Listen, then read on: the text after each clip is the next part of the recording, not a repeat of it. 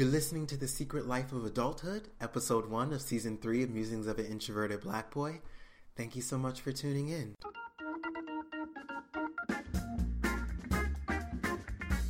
Musings of an Introverted Black Boy is a weekly short form podcast series dedicated to exploring themes of love, identity, politics, race, social justice, and the 21st century coming of age experience. New episodes will be released every Sunday, and each one will more or less focus on one of these topics. Now, I should be honest with you, there are no other co hosts, there are no special guests lined up for the weeks to come. This is a very intimate podcast, it's just me and you. But through each week's episode, it is my hope that we together can begin to uncover and embrace the common truths that lie at the heart of our individual experiences. So, I hope you'll join in.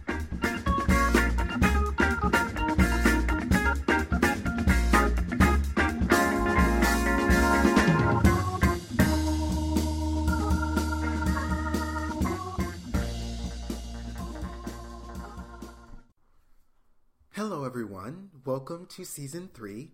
It's been so long since we last talked, and so much has happened. First of all, it's a new year. It's 2019, so happy new year. I'm not sure if it's still socially acceptable for me to say that, but I'm going to say it anyway. Happy new year. I hope you all are doing well and are still committed to whatever New Year's resolutions and goals you made at the top of the year. I'm not doing too bad with mine. I said I would try to be more social slash go out more this year.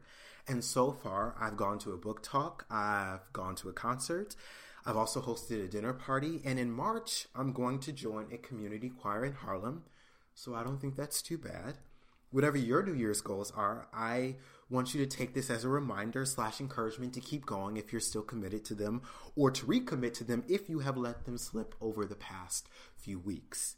So, for this inaugural episode of season three, I, per usual, thought a lot about what I could discuss with you all. And after thinking about it, I wanted to take a moment to reflect on adulthood, particularly the lies I believe slash the misunderstandings I had about it as a kid and young adult. You know, it's been almost nine months since I graduated and seven months since I moved to New York to live on my own and start my first real job. So I thought it would be fruitful to take a step back and take stock of the things that have surprised slash shocked me about adulthood, especially when juxtaposed against the preconceptions I had about adult life as a kid. And in doing that, my hope is that you will hear things that resonate with your experiences and realize that you're not alone in this struggle to adult well. Adulting is hard and I think it's so easy for us to feel isolated as we struggle to adjust to it. But the truth is, almost every friend that I have that I've talked to about adulting shares some, if not all, of my experiences. Whether it's struggling to time manage work and the social life and feeding ourselves, or coming to terms with just how expensive adult living is. And that actually leads me to my first, you know, point, or the first misconception slash lie I believed about adulthood.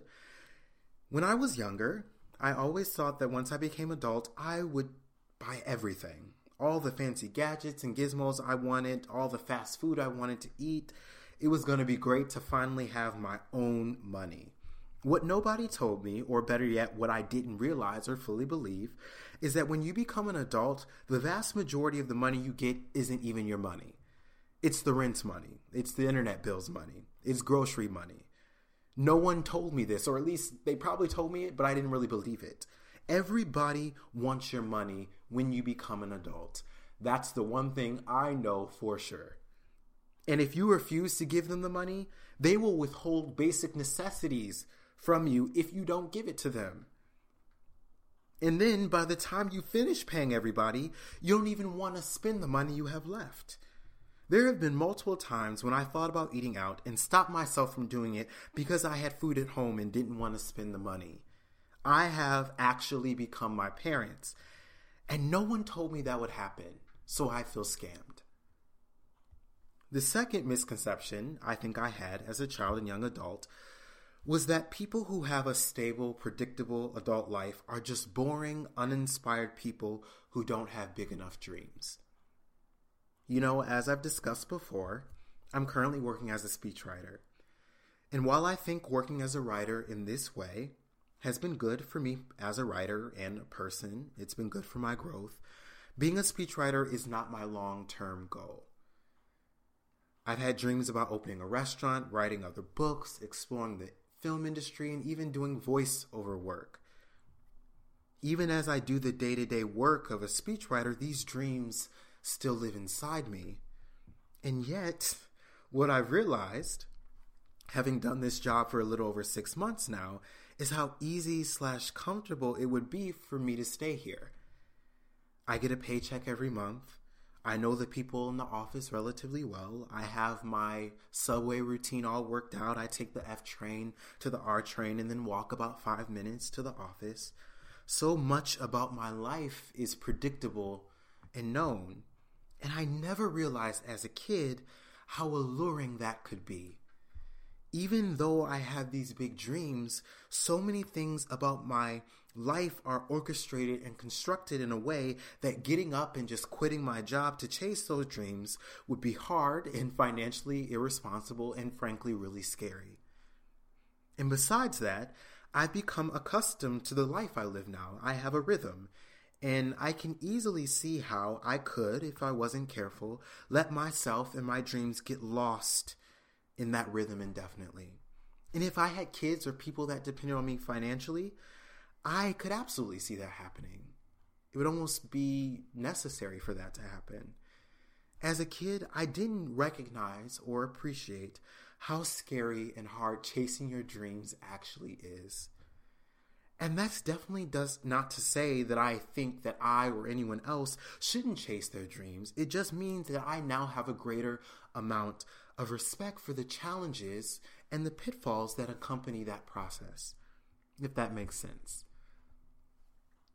The last misconception I had about adulthood that's been proven wrong as I spend more time in adulthood is that adulthood moves slow, that time in adulthood moves slow. For some reason, I thought that because most adults have this predictable rhythm and set work schedules, time moves slow. It drags on and it's pretty it's pretty slow. But what I've actually found to be true is the opposite. Because there is this consistent rhythm, it's easy for the days to blend together. Monday becomes Tuesday, becomes Wednesday, becomes Thursday, and so on and so forth. It all becomes a blur. Time moves and goes, and before you know it, six months has passed. When I was in college, time didn't seem to move that way, or at least it didn't in hindsight. Because college life is more unpredictable, I think there's a greater chance that each day stands out, has its own unique quality and character. I'm not saying the days don't blend together at all in college, but I'm I think they're less likely to, and that as a result makes time seem to move slower. In the end, as I reflect on the nature of time in relation to adulthood and the misconceptions I've had about adulthood, both the ones I've shared and others that I haven't thought of yet, but I'm sure I'll think of at some point, I've come to better understand the importance of being intentional. I think that's the lesson that I've come away with. Because time does move so fast in adulthood, and it is so easy to let yourself and your dreams and your goals get lost in the predictable, rhythmic current of everyday adult life, we have to be more intentional about treating each day with respect and giving each day the space and opportunity to be unique and surprising in both minute and magnificent ways. We have to find ways to keep our dreams alive and seek out opportunities to have new experiences and to do new things that force us to see life and the world through different lenses. And we have to do our best to make sure we're not getting so caught up in the rhythm of our own life that we fail to see, appreciate, and be there and present for those around us. Being intentional with time is hard, don't get me wrong. I fail at this all the time, and I'm sure I will fail again in the future. But even though it's hard and we often fail at it, I think we still should commit to doing it, to being intentional and thoughtful with each of our moments, each of our days. Because at the end of the day, only good can come of that. I have yet to hear of anyone who has committed themselves to being intentional with their time and subsequently regretted it. And for some reason, I don't think we'll be the first.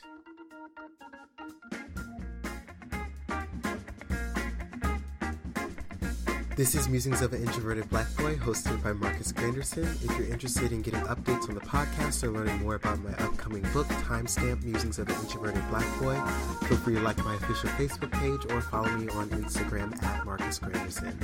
And please remember that whatever you do in life, do it with love because love never fails. See you next time.